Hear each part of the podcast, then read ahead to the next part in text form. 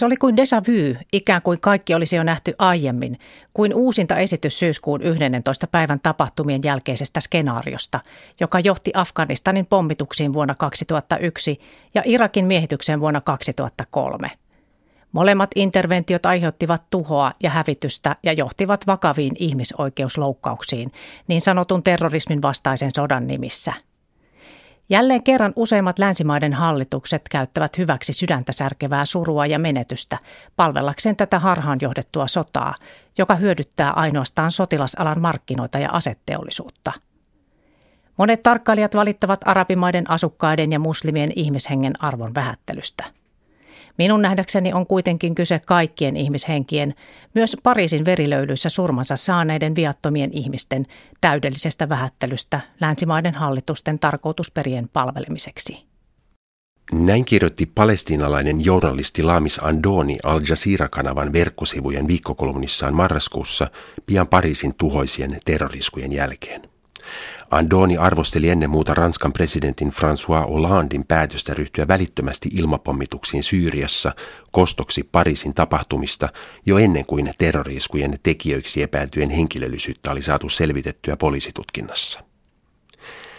Beirutissa Libanonissa edellisenä päivänä paikallisen moskeijan ja leipomon edessä tehdyt pommiiskut oli kuitattu länsimaiden mediassa pikkuutisilla – mutta nyt myös Beirutin tapahtumia sekä lokakuun lopulla Siinain niemimaanyllä Egyptissä räjähtänyttä venäläistä matkustajakonetta käytettiin Andonin mielestä lähinnä keinona valjastaa yleistä mielipidettä myötämieliseksi uuteen terrorismin vastaiseen sotaan. Myötätunnon osoittaminen terroriskujen venäläisille, ranskalaisille ja libanonilaisille uhreille – jäi Andoni mukaan toissijaiseksi asiaksi presidentti Olandin kootessa jo laajempaa liittoumaa pommituksiin ISIS-järjestön hallitsemia alueita vastaan Syyriassa. Jos Pariisin iskujen tekijäksi ilmoittautunut ISIS halusi johtaa Ranskan sotaan ja yllyttää presidentti Hollandia kaventamaan kansalaisvapauksia, se epäilemättä onnistui pyrkimyksissään. Lami Sandonin mukaan länsimaiden hallitukset eivät vain tunnu ymmärtämään sitä, että uusien pommitusten aiheuttama tuho ja kärsimys saattaa itse asiassa vain lisätä vihaa ja katkeruutta länsimaita kohtaan. Ilmapommitusten kohteiksi joutuneista monet kun eivät ole millään lailla syypäitä terroriskuihin. Lamis Andoni toteaa, että Yhdysvallat ei liene vieläkään ymmärtänyt sitä, että Afganistanin pommitukset ja Irakin miehitys eivät suinkaan hillinneet Al-Qaidan innoittamaa terrorismia, vaan pikemminkin laajensivat sen toiminta-aluetta ja auttoivat terroristiryhmiä värväämään lisää jäseniä riveihinsä. Syyskuun 11. päivän jälkeisinä viikkoina Yhdysvallat käytti häpeilemättömästi hyväksi ihmisten pelkoa ja surua käynnistääkseen oman sofistikoidun terrorin kampanjansa, jossa hyödynnettiin kaikkia sotateknologian suomia viimeisiä keksintöjä.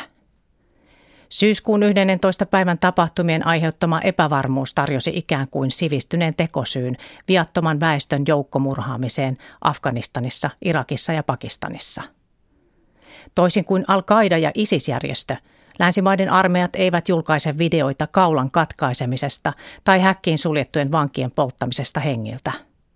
He turvautuvat sen sijaan miellyttävämpään prosessiin, jossa ihmisiä poltetaan hengiltä pelkällä napin painalluksella, häivyttäen tällä tavoin murhaajan yhteyden varsinaiseen murhaan – Lami Sandonin mukaan Israel on tässä tapauksessa poikkeus, sillä Israelin sotilaiden tekemistä iskuista palestinalaisia sivilejä vastaan on vaikka kuinka paljon videomateriaalia ja muuta todistusaineistoa.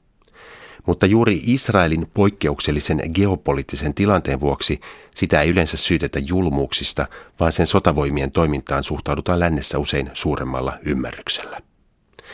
Länsimaissa ja myös Israelin omassa poliittisessa kielenkäytössä julmuuksiin syyllistyvätkin lähinnä vain toiset kansakunnat, jotka eivät jaa yhteisiä arvoja demokratiasta ja vapaudesta, Lamis Andoni kirjoittaa.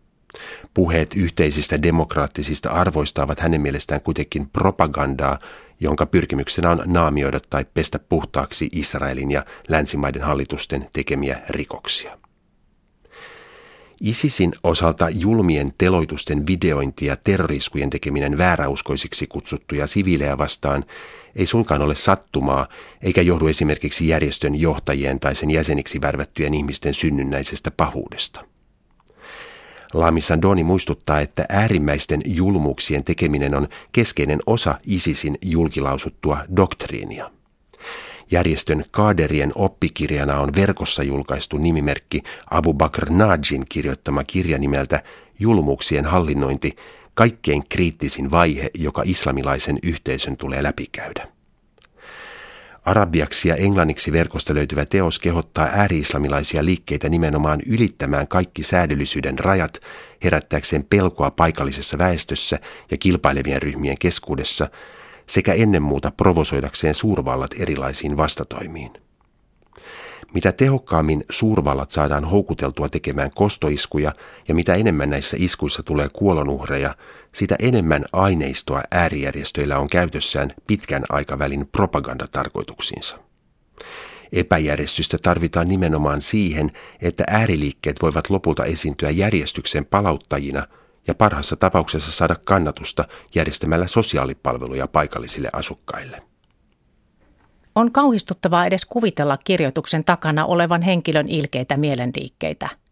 Mutta en myöskään näe suurta eroa tällaisen rikosoppaan ja Yhdysvaltojen johtaman terrorismin vastaisen sodan tai Yhdysvaltojen armeijan shock and sotadoktriinin välillä. Nämä kaikki perustuvat ajatukseen, että laajemman väestön mieliin istutetaan pelkoa, tarkoituksena estää heitä ajattelemasta selkeästi ja pakottaa heidät alistumaan täydellisesti. Palestiinalaisjournalisti Lami Sandoni toteaa Al Jazeeran verkkosivuston kirjoituksessaan, että kaikkien näiden mainittujen doktrinien taustalla on ajatus toiseudesta ja siitä, että kaikkia vieraina ja vihollisina pidettyjä tulee kohdella ulkopuolisina, joiden epäinhimillinen käsittely on ainakin määrätyissä tilanteissa sallittua. ISISin mielenmaailmoissa kaikki ne, jotka eivät täydellisesti hyväksy järjestön näkemyksiä, päämääriä ja intressejä, olivat he sitten muslimeja, kristittyjä, arabeja tai ulkomaalaisia, ovat vääräuskoisia ja sen myötä legitiimejä kohteita järjestön toteuttamille julmuuksille. Lamis Andonin mukaan länsimainen sotaretoriikka ei kenties ole yhtä avoimesti julmaa kuin ISISin oppikirjassa peräänkuulutetut raakuudet mutta terrorismin vastaisen sodan käsite ja George W. Bushin toteamus, että joko olette meidän puolellamme tai olette terroristien puolella, ovat Andonin mielestä taustaoletuksiltaan aivan yhtä barbaarisia kuin ISISin tapa jakaa ihmiset samanmielisiin ja vääräuskoisiin. Lami Sandonin kirjoituksen otsikkona oli ISIS ja länsimaat julmuuksien yhteentörmäys. Tämä oli mukailma edesmenneen yhdysvaltalaisen politiikan tutkijan Samuel Huntingtonin ajatuksesta sivilisaatioiden yhteentörmäyksestä.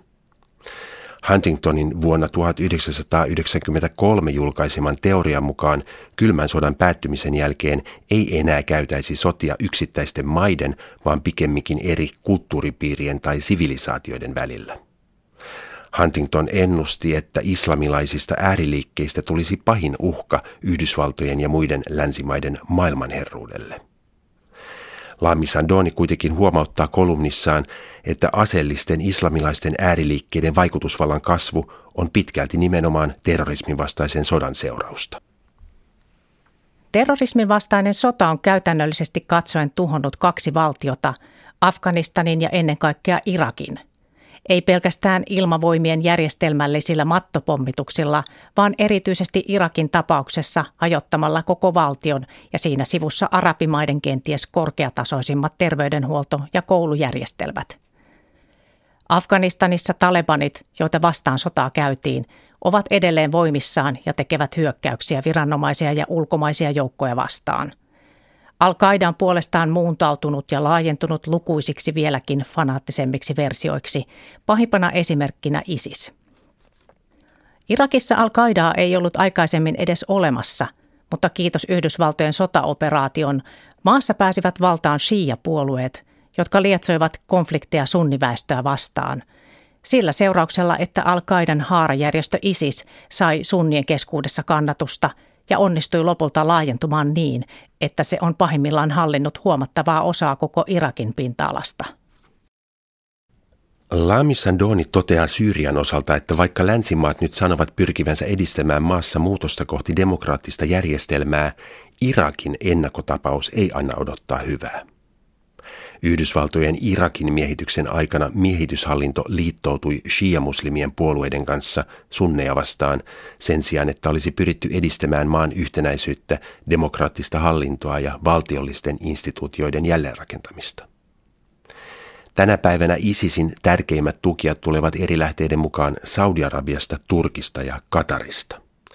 Lamis Andoni kuitenkin muistuttaa, että ISISin emojärjestö Al-Qaida oli alkujaan Yhdysvaltojen ja Pakistanin tiedustelupalvelujen luomus, jonka tarkoituksena oli koordinoida salaista tukea Neuvostoliiton joukkoja vastaan taisteleville kapinallisille Afganistanissa. Myös lähi maiden arabihallituksilla oli oma roolinsa ääri-islamilaisten ryhmien tukemisessa taistelussa kommunismia vastaan. Arabimaiden hirmuhallinnot ja laajojen väestönosien poliittinen, taloudellinen ja yhteiskunnallinen syrjäytyminen ovat nyt pääasiallisia syitä siihen, että näissä maissa tuhannet nuoret ovat päätyneet ISISin ja vastaavien ryhmien riveihin, Lami Sandoni kirjoittaa. Mutta viime kädessä hänen mukaansa on kyse taloudellisista intresseistä – ja niiltä osin Ranskan valtio ei ole viaton, sillä kasvaneen asekaupan myötä Ranskasta on tullut yksi lähi sotien suurimmista hyödynsaajista, Andoni kirjoittaa. Ranska oli vuonna 2011 ensimmäisenä pommittamassa Muammar Gaddafin tukikohtia Libyassa ja aseistamassa kapinallisia. Vuonna 2013 Ranskan joukot hyökkäsivät islamisteja vastaan länsiafrikkalaisessa Malissa – Ranska on viime aikoina myös lisännyt asevientiä Saudi-Arabiaan ja tiivistänyt suhteitaan Israelin kanssa. Todettakoon vielä, että Pariisin marraskuun iskut eivät tulleet Ranskan viranomaisille täydellisenä yllätyksenä. Ranskan mediassa kerrottiin pitkin syksyä tiedusteluviranomaisten varoituksista tulossa olevasta syyskuun 11. päivän iskujen kaltaisesta hyökkäyksestä Ranskaa vastaan.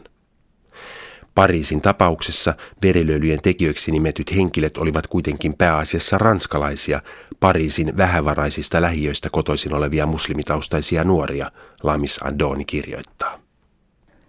Syrjäytyneiden lähiöiden nuoret ovat erityisen haavoittuvaisia ISISin värväysmetodeille, sillä ne ammentavat voimansa epätoivosta ja vihasta. Ranskan hallitus ei ole nyt lainkaan kiinnostunut muistelemaan sitä – miten se tukahdutti Ranskan lähiömellakat vuosina 2005 ja miten välinpitämättömästi hallitus suhtautui myöhempiin mellakoihin vuonna 2014 pettäen aiemmin niin suuressa arvossa pidetyt Ranskan vallankumouksen ihanteet vapaudesta, veljeydestä ja tasa-arvosta. Sen sijaan Ranska lähetti hävittäjäkoneet pommittamaan syyrialaista rakkan kaupunkia. Rakkaista on tullut vertauskuva Syyrian kansakunnan ahdingolle presidentti Assadin hirmuhallinnon, kaupunkia valvovien murhanhimoisten ISISin gangsterien ja taivaalta tulta syöksevien hävittäjäkoneiden ristitulessa.